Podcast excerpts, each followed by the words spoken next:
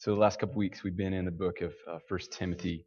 Uh, First and Second Timothy and Titus are called the pastoral letters, and Paul is is writing to to these two young pastors. Timothy's in Ephesus with that church, and um, instead of instead of writing to the whole church, he's writing specifically to this this leader of this church. Uh, and, um, in chapter one, we he's warning against false teachers and these these uh, these things that are being taught that just are not not congruent with the gospel.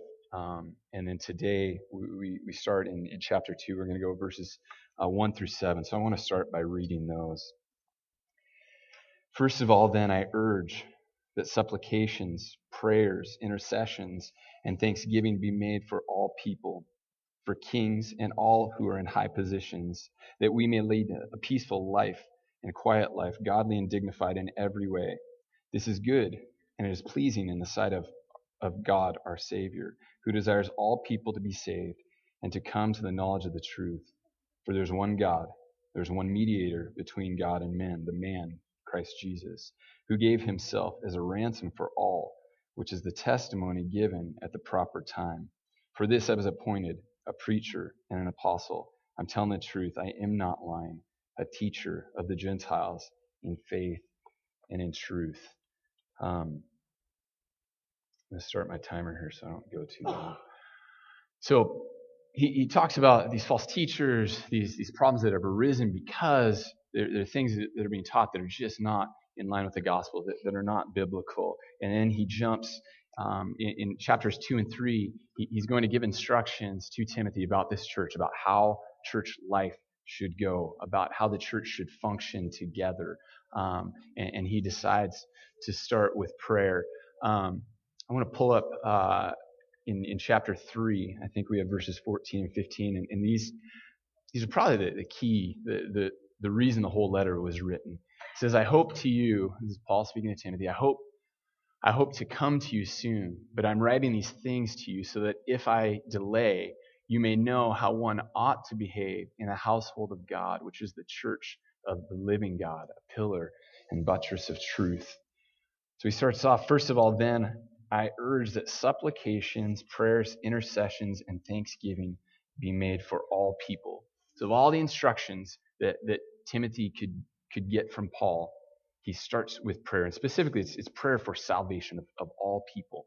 Um, it, it, beginning of chapter 3, he's going to start talking about uh, overseers um, and, and the, the elders of the church. He'll talk about deacons, right? These raising up these leaders of the church, which seems like if I was writing it, I'd probably start with that. Like that seems really, really important to me. But he decides to start with prayer. And, and I think so often it's easy for us to push prayer onto the back burner. But Paul says, no, like this is what, this is the first thing I'm going to urge you to do is, is to pray. So I'm going to pray right now for us as we begin. Holy Spirit, I, man, I thank you that Lexi selected that psalm. Yeah, because we, we don't just want to come here and, and play church, Lord. I, I don't just want to speak. Spirit, we want you.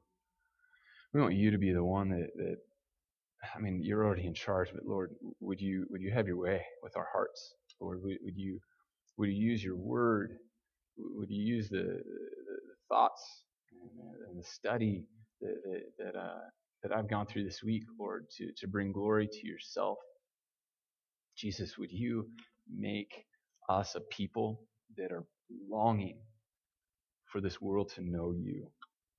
Or longing for, for many, many, many people to be saved. So, God, we just give this time to you. it, it, it is, it's, it's our offering to you, Lord. Will you have, have your way with us, God? In your name, amen. So, when I talk with people about prayer, feel like most, and I mean Christians actually, not just people in general. When I talk to most Christians about prayer, it seems like most of the time there's a sigh followed by something like, I don't pray enough. I know I should pray more, but I just, I'm not that good at it or fill in the blanks. And we talk about it kind of like we talk about working out, right? Like, oh, except for Joel. Joel, like, I think he's always working out. Sorry, he sat in the front row. Um, well, it's true though.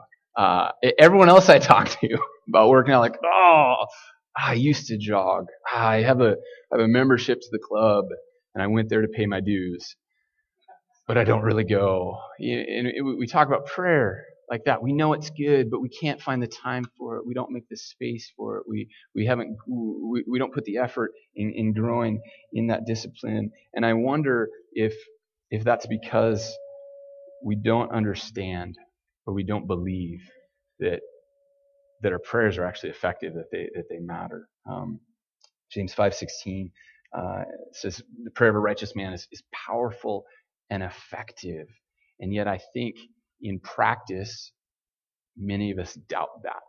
Maybe we would we would probably never say that, especially at church to another Christian.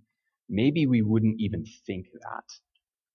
But the way we live our lives, I think so often the, the lack of prayer, I think, demonstrates that, that we don't really believe that that our prayers matter. And it's a it's a crazy thing, at least to me. I, I think it's I think it's so wild that God designed it that His people, um, His people pray to Him, and that He's going to respond to that, right? That He's going to respond to to the requests of His people. The Scripture teaches us to pray in His will, um, right? To to pray that the, the things that um, that are on God's heart, right? Um, Exodus 32 is a, is a story um, where um, God is just livid with Israel, right? Just rebellion after rebellion after rebellion, and He's ready to wipe them out. And Moses pleads. He pleads with God not to do this. And, and, and God responds. He turns from his anger. And it's, it's because of Moses' prayer that, that he does this. God uses, uses that prayer. Um, so, so our prayers, they matter. They, they actually do. God designed it this way for them to matter. And, and there's way more to talk about that, but um, we just don't have time. Um, so Paul wants us to pray, and, and, it's so important that he uses four different words about prayer. Um, supplications. Uh, it says, uh, or supplications implies that there's a need uh, or that, that, that, there's something that's lacking. So this prayer arises from a sense of need. When we know um, what is lacking, when we can see what is lacking, we come to God and, and we ask Him to, to meet that need, to supply those needs. Um, the next word he uses is prayers. And obviously, this is directed towards God. It carries an element of, of, of worship, all right, of, of, reverence for God. And certainly, uh, these the prayers that he's talking about are, are salvation. Like he's, talking about salvation prayers. There's all kinds of prayers that, that we should make, but this passage focuses on that. Certainly, when someone responds to Jesus in faith and is saved, there's there's worship given to God. There's a new worshiper of God that, that's that's that's been given life. Um, intercessions, or uh, you, your Bibles might say petitions.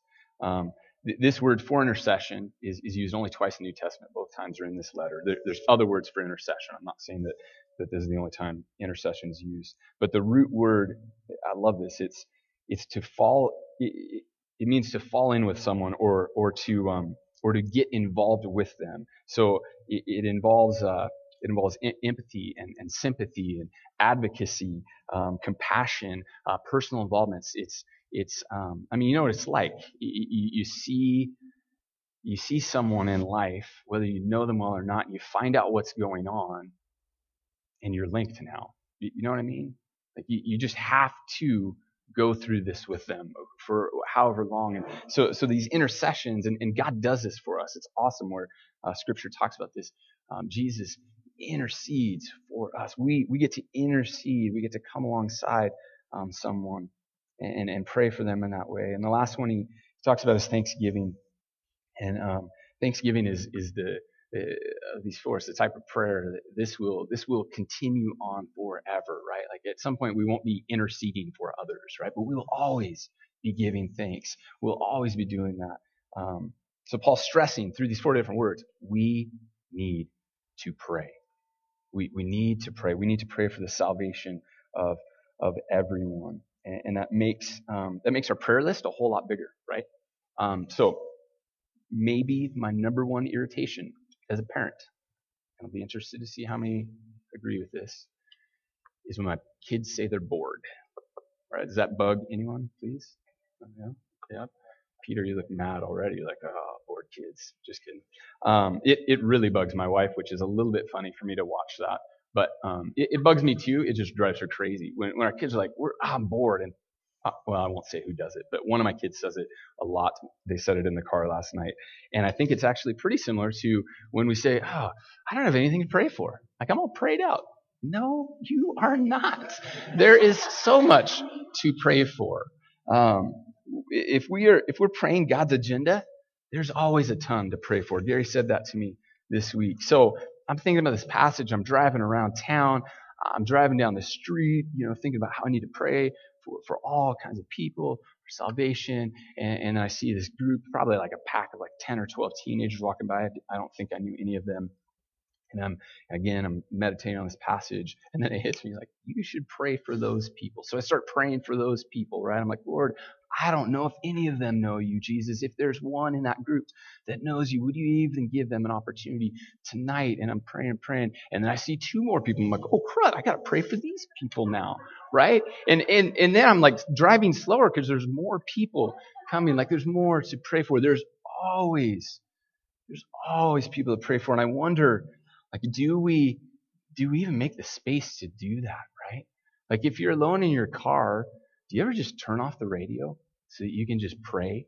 Or, or me in the mornings, like I'm making, um, I'm often making lunches for our kids for school, which I'm so excited the school's about done for that reason. Um, and, and I'll have the news on, right, in the background, and it's just noise. There's so rarely news, right? It's so rarely stuff that matters. It's about some cat stuck in a tree or just generally pretty dumb stuff. I don't like cats. Um, but man, I sometimes I realize like, what am I doing? And, and I just need to pray. And I, I, wonder, do we do we actually give God space for that? Um, have you ever wondered? Have you ever thought, man, I haven't been a part of someone coming to know Jesus in a haven't been directly related to, to a person giving their life to Christ. I hope that we think about that. Um, if you ask yourself that question, I would ask, are you praying about it? Like, are you actually are you actually asking the Lord for, for specific people that, that you know, and even people you don't know, whether it's whether it's unreached people groups or maybe you're praying for Matt Matt Danis, who's in Russia. And you don't know who he's going to talk to, but are, are we praying? Like, are we letting God shape our heart through our prayers um, for, for the salvation of others, for opportunities, for the right words, that, that we'd actually be paying attention to, to what God has before us? Because uh, I, I, think, I think our ability and our opportunities to share the gospel are directly connected to, to the amount of time, to, to the content of our prayers for salvation. John MacArthur, uh, he, he asked, What Christian does not pray for the salvation of friends and loved ones who do not know the Lord? And if you, if you, if you don't pray for people to know Jesus, I, I think at least one of two things could be going on, and maybe there's others too. Um, but the first one, if you're not praying for people to know Jesus, I've got to ask, like, do you know the Lord? right? Like, do you actually know Jesus? And uh, as a youth pastor, I am, I've been, um, and I think it's a healthy fear, but terrified that I will give some students the impression that they are saved.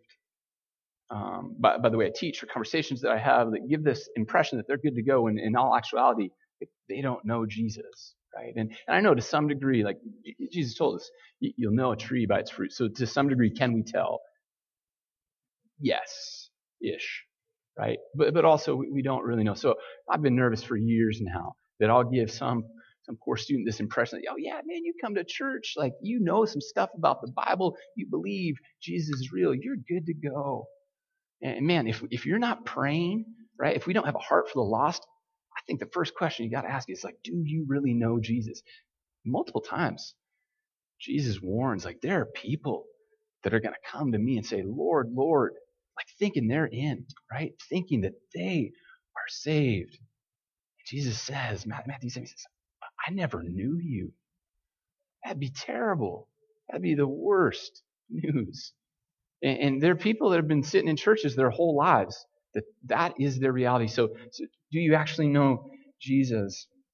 If you do know Jesus, the second thing I wonder is, have you become complacent in following Jesus? And that's why I'm so thankful, Lexi, that God put that song on your heart, the, the, Spirit. I can't remember how it goes, but but asking God, like, man, don't don't let me just live this complacent Christian life. Like, let me live for you. Will you breathe life into me? When I first became a Christian, my guess is almost all of us maybe had the same experience. When I first became a Christian, I was going crazy telling people about Jesus. Like, I didn't care who knew. I, I, didn't care at all. And my prayers were about people coming to know Jesus. I just found my prayer journal from high school. That makes it sound like I do a prayer journal. I don't. I did it in high school. Um, but it was wild to look and see all the people at my school that I was praying for. Like I just had a hunger. And, and at first it just started with this one guy I knew. And, and as I kept reading my journal, like as the days and months went on, it was more and more people. And I couldn't even like, I just, I just write down names and write salvation because it was getting too long. But man, I was, I, I wanted people to know Jesus so badly. And yet we grow older and it seems like we become complacent. And, and we can see this in our workplace. We see this in marriage. Like we see this in all areas of life. It's, it's just human nature that, uh, the complacency can so easily set in. Man, if, if we know Jesus, we, we can't let that happen. We need to ask the Spirit, will you come and give me life? Will you give me a heart for the lost? Lord, like you have. Um, so my, in my little brain, it's got to be one of those two things. Like you either you don't know Jesus, like you don't you haven't really become a follower of Christ, or you are, but you've you've just become complacent. And, and it's because if you've been saved by grace through faith in Christ, one, you know what you've been saved from, right? You know, we know we've been saved from hell. We've been saved from eternal separation.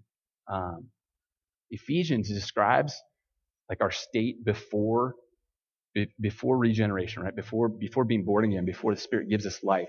We're called children of wrath, right? I don't know if you, I don't know if that phrase has ever just struck you in Ephesians, but that one just nails me a lot. That I used to be, the label for me was a child of wrath, and I'm not that anymore.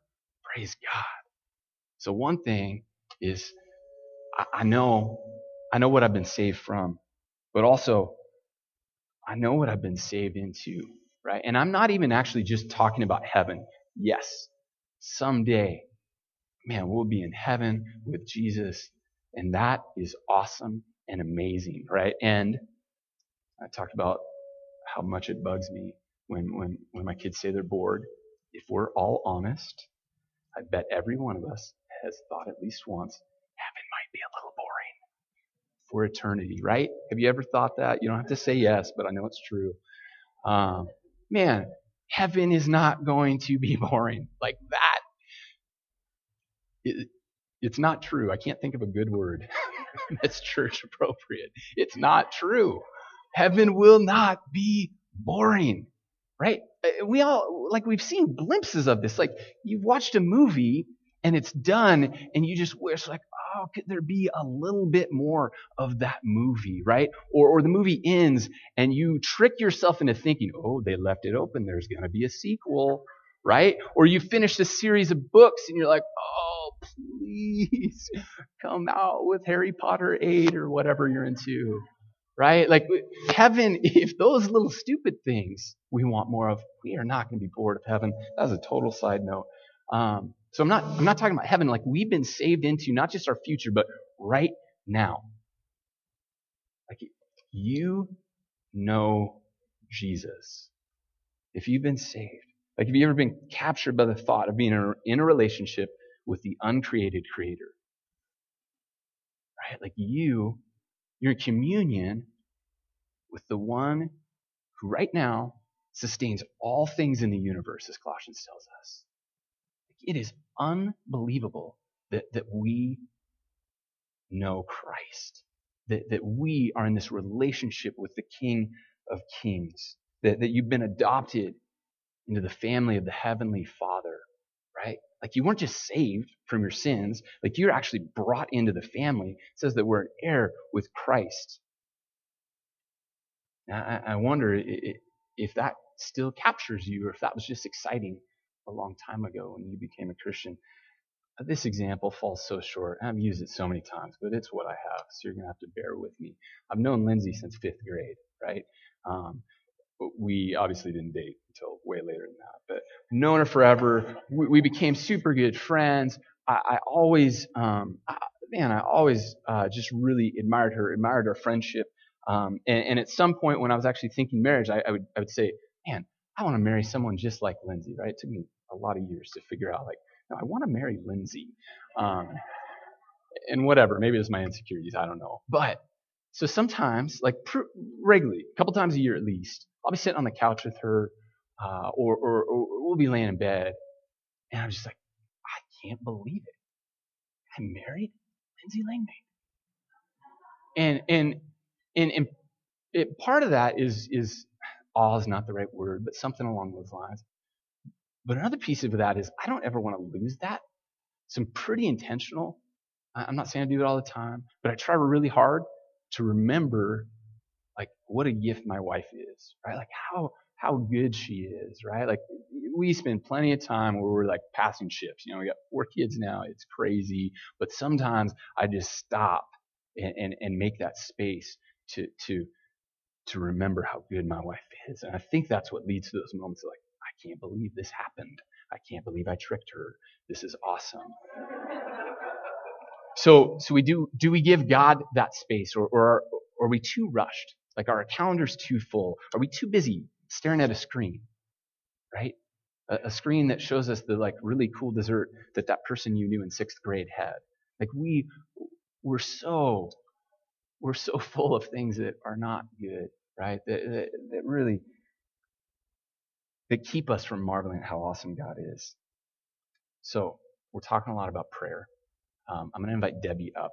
She's going to play the piano um, because I, I want to give you just like maybe two minutes just to pray silently. Just talk to God. Uh, and maybe it's about something that, that I've mentioned. Maybe you realize, like, I'm complacent, you know, or, or, like, why don't I pray for, uh, man, for people that don't know Jesus, or wh- whatever it is that God's stirring on you, or, or, or maybe you're just going to talk about God, like, I don't even like prayer. I don't, I don't know if you really do anything. Like, talk to him about that. But I'm just going to give you a little bit of time. Debbie's just going to play so it's not as awkward for you. Okay? So let's let's pray. I'll close this and then and then we'll, we'll get going with the rest of this passage. Father, I thank you that that in your design you, you made it so we can come and, and talk to you and um, Jesus, would you help us to do that regularly? Would you help us to do that about all sorts of things, but but especially, Lord, the salvation of others. In your name we pray. Amen. All right. So if you've been paying attention, we've made it through one verse. Which, when I realized that, like getting ready, I started laughing really hard because I'm like, someone's got to be freaking out. Um, yeah, listen faster. That's good. No, we're going to go faster.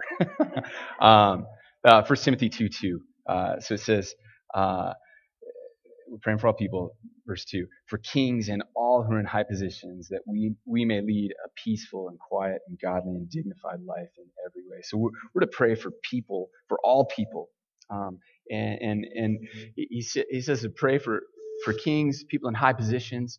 Um, there, there's a strategical reason for that, obviously. Like it's a giant blessing uh, to, to Christians when there are leaders that, uh, that know Jesus um, conditions for the gospel, right, for, for evangelistic reasons, should get better in our society if if some of them come to know Jesus. Um, but but it's not just telling us that we're just we're just praying for, for those people.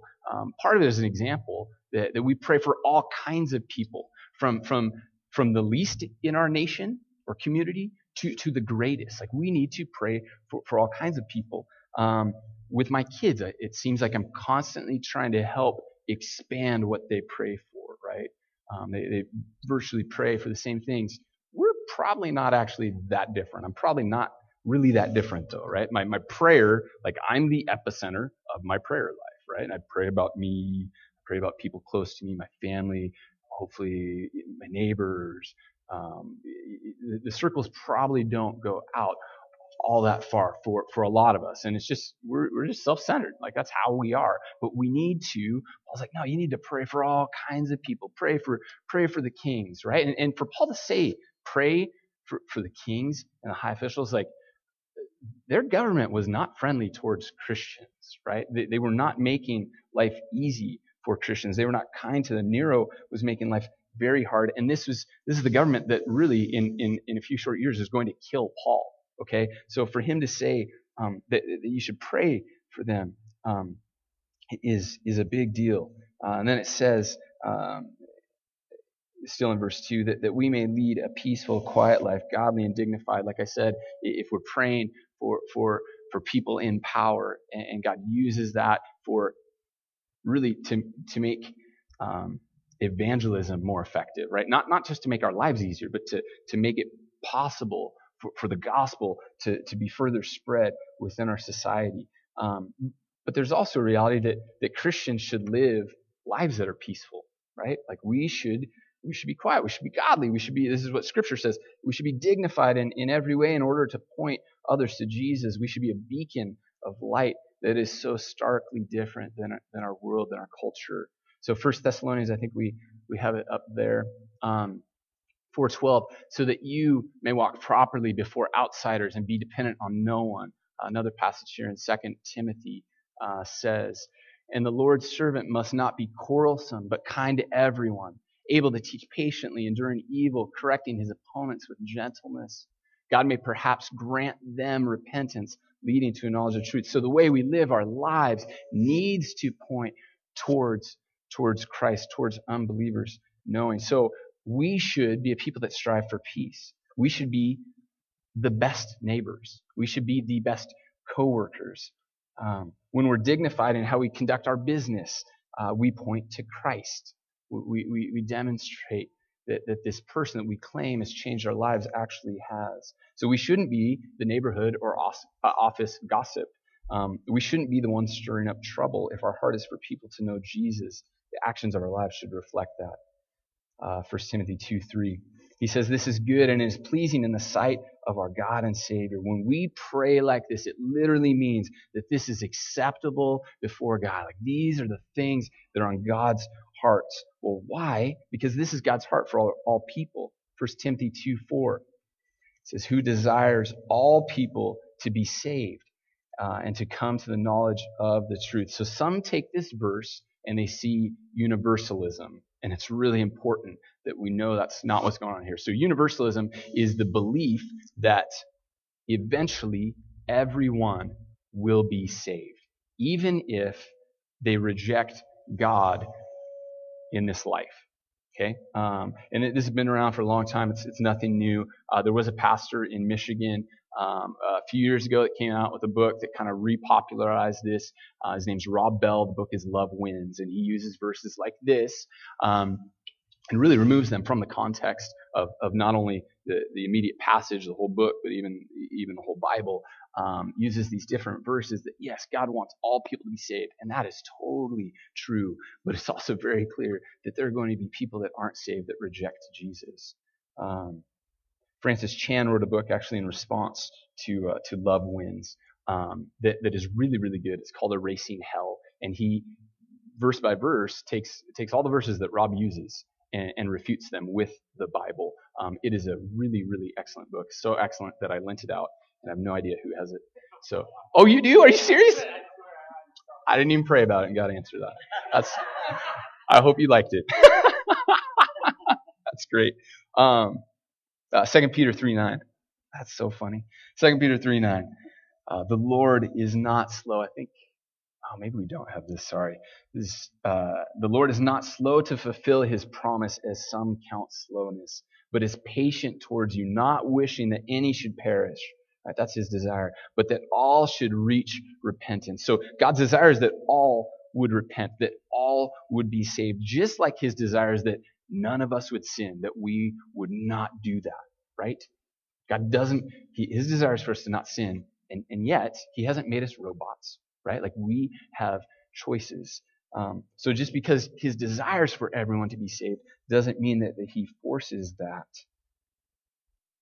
1 Timothy 2 5, he goes on, he says, For there is one God, and I'm just going to stop there. John MacArthur says that, that, that this is one of the most fundamental teachings of Scripture that there's one God, that there's one true God, and this is so countercultural, right? Not just our culture, like it, it has been countercultural for a long, long time.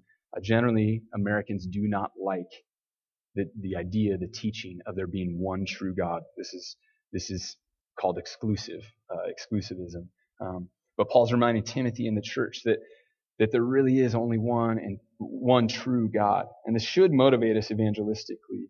Um, if every road led to heaven, I would have really not much to worry about, right? I could I could just keep my Christian beliefs to myself I could just be with the people that think like me, vote like me, like stuff like me, raise kids like me, but that isn't true. And I'm commanded to make disciples um, because there is only one way.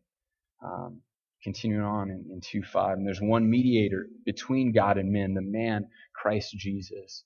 Jesus, Jesus is the only way to be in a restored relationship with God, to be forgiven of our sins verse 2 6, he said, He gave himself as a ransom for all, which is the testimony given at the proper time. I love the word ransom here. Right? So it's there's another word in Greek. I think it's pronounced lutron. I don't know for sure, even though I listened online over and over again to how they say it. Um, and that's that's that's a word in Greek for ransom, but this this word is antilutron, right? And so the the anti the, the the preposition that they put in front of it like soups up this word, right? It's like it's ransom on steroids, and it's awesome. So adding that, um, it, it, it, means that, that Christ didn't just pay the ransom for us. It means that he became the victim in our place. Right? That's that's what it means that Christ was the ransom for us. He, he died the death that, that we deserve to die. He took our sins, he bore them.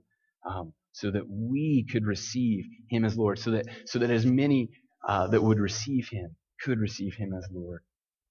1 Timothy 2 7 says, For this reason I was appointed a preacher and an apostle. He says, I'm telling the truth, I'm not lying.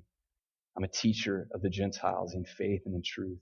This is, this is why Paul has been appointed to to proclaim the gospel. He's a sent one for the gospel. And in, just in case they're confused, because there were some still that thought, like, no, this is just for Jews.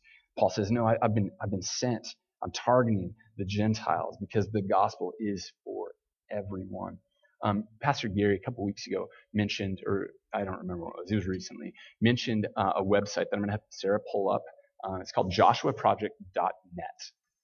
And it's, it's really really cool. Um, so from time to time here at Harvest, we talk about there being unreached people groups, right? Like people that do not have access to the gospel. Like there's not enough of a Christian representative where they are in their in in their culture with people like them um, to to uh, uh, for them to come to know about Jesus, right? So um, you, you, can go to joshuaproject.net and uh, could you click on people groups?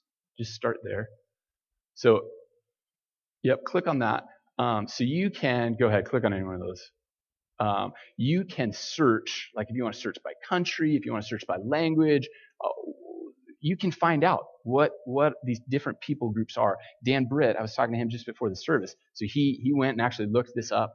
Um, and there's a there's an app even that you can put on your phone, and each day it gives you a new people group to pray for. So it's really like what we have at our fingertips is absolutely incredible right? Because it's it is hard. Like it's hard to pray, you know, for someone around the world that you don't know at all. But some, a bunch of people have done a ton of research so that we could actually do that, so that we could intercede on their behalf for for them to come to know Jesus.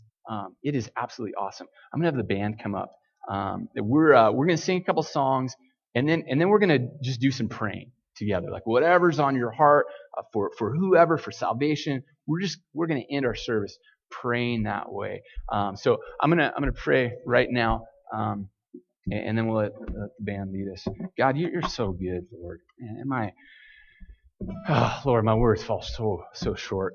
Um, and in some ways, maybe that matters, but in most ways, it doesn't. God, is you are you're so so good, Lord. You've given us your word, and, and, you've given us your spirit to teach us your word, God, would you stir our hearts to be about people coming to know you and not just the people we know, not just the people we're next to, but people all over this world, Lord.